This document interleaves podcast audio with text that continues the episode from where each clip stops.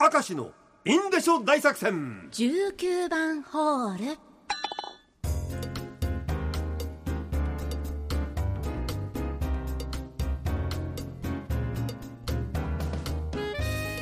いやー今日も頑張っていきましょう。はいやりましょう。頑張りましょう。19番ホールでございますけれども、はい。放送が終わりましてね、はい。まだ2分しか経っておりませんけれども すぐ始めまね、今日はあの飛行機と私っていう話をちょっとはいいただいたんですけどちょっとずっとこうあのいやもうこれねいやこのメールをご紹介しようかしないかどうしようこの話しようかしないか迷ってたえーメールが1個ありまして、虎に、えー違う猫に近い虎さんね、たはい、えー初めて海外へ旅行兼仕事でアメリカに行きました、うん。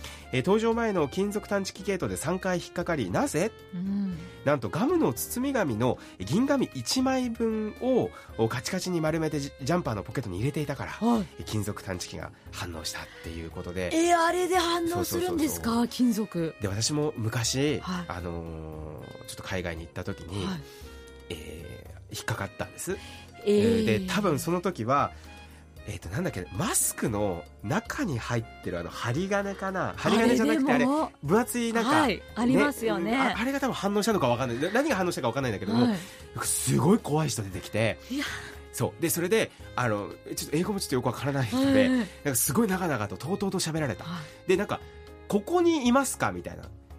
You are here? みたいな。Or go to room? って言われてえ連れてかれんの？みたいな。room? って言ったら room? ってなってでその時にあの結局連れて行かれなかったんだけどその場所で、なんかその審査の人がなんかすごい自分の股間を触ってんですよそのおじさんんがね、はい。で股間を触って何かすごいアピールしてくる。からうん何だろうと思ったらえ？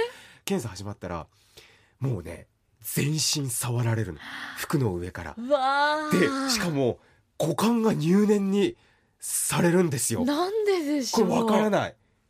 すごかったなんかやっぱそこに そこに隠し持ってる方がいるって過去にいたんでしょうね。でも確かにニュースを見たら、ね過去にそういうあの多分あのデリケートなところ多分検査されないであろうってところに隠してる人がすごく多かったからはすごかったですよ。15秒ぐらい。いいやいや。いうやわーと思って。それでまあ潔白。いや当たり前ですよ。何も持ち込まないよ。そうですよね、うん。いやよかったいよかった。やすごい。さあ伊達市の熊貞さんです、はい。えー飛行機子供の頃よくよく飛ぶ紙飛行機の本を買いありましたね。切り抜いて紙飛行機を作って飛ばしていましたね、えー紙飛行機といっても紙を切り切って貼り合わせて作る本格的なもの、うん。えーうまくできるとうんかなり長く飛ばせます。へえ。えー現在も手に入るし単品でもホワイトウィングスとして発売されているのでお試しあれ、えー、すごい。知ってます？えわかんない。普通のね私も折り紙とか折って紙飛行機、チラシとか折って紙飛行機ってぐらいしか知らないですけども、うん。あるんですね。でもなんかよく飛ばせる子はいましたよね。なんかうまい折り方があるんでしょうね。達也くん、達也く、うん。ん、小学校の時に。うまかったんです達也くんあの授業中もずっと折ってて。であの教室から飛ばしてさすがに怒られてたんだけども、うん。ものすごい飛ぶから先生も驚いちゃって、へー。で僕も教えてもらおうと思ったんだけれどもその中達也くんはかたくなに折り方教えないからあもう俺のもんだと。多分なんかやってんだなと。何かをつけたりとか多分紙だけじゃない何かを使ってんのかな？重さとかなんかあるんですか、ね、うん前の方に重心をとか考えてんだろうなと思って。達也くん元気かな？青い達也くんね、えー風もないのにブーラブラさんね。これ股間といえば。股間といえば？股間と私の話。愛知県で仕事をしている時帰省で、えー中部国際空港から旭川まで乗りました、えーその日は天候が悪くしばらくシートベルトのサインがつきっぱなし。これついてると立ち上げられ立ち上がれないからね、えー水平飛行になっても消えません空港の店で食事とビールを3杯ぐらい飲んだ影響が だんだん催してきて飛行機乗る前に何やってんの？意識をしたら余計にしたくなりました、うん。まあもう少しでサインも消えるだろうと思っていたんですがなかなか消えず我慢も限界近く乗務員さんに聞いたらもうしばらく我慢してくださいと。いやーなかなかねタイミングが。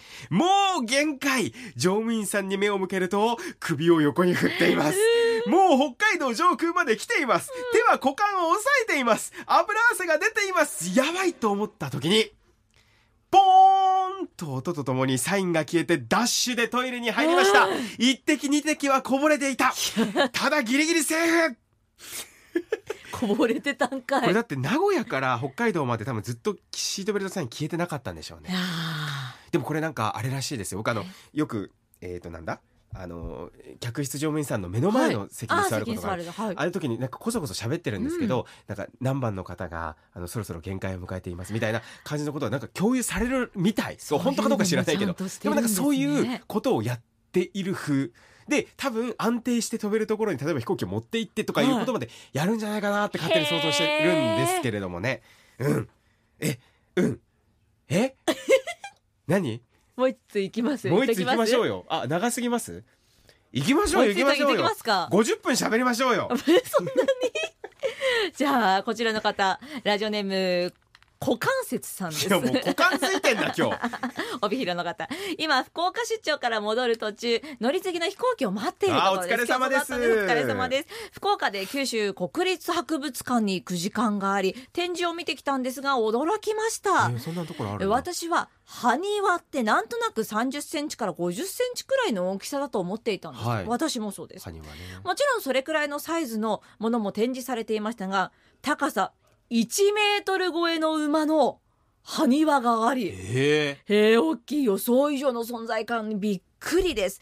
実際見ると違うんですよね。思っていたより大きかったまた小さかったってことありますか？大きかった小さかった、うん。なんだろうなんだろうなんだろうなんだろうなんだろう。あーなんだろうな。なんですか？でも今たまにこう幼稚園とか小学校行くと机すっごいちっちゃく感じます、ね、あー確かにそうです椅ね子とか。あー確かに。大人になったんだなって思いますね。僕はあのあれだ。あのテレビ塔を見てはい。大きいと思いました。大阪の人が？他の人が。へ えーなんか写真で見ていると、はいなんだろうな。写真の切り取り方って物があったら物を切り取るじゃないですか。なんだろうな、はい。テレビ塔だったらそもう他の景色全部やってテレビ塔だけをこう切り取ることってまあそうですね。そういうの大きさが分からなくなるあ比較対象がないから。確だから僕が見てた写真はテレビ塔が小さく見えていたんで、はい。こんな大きいんだって思ったことはありますね。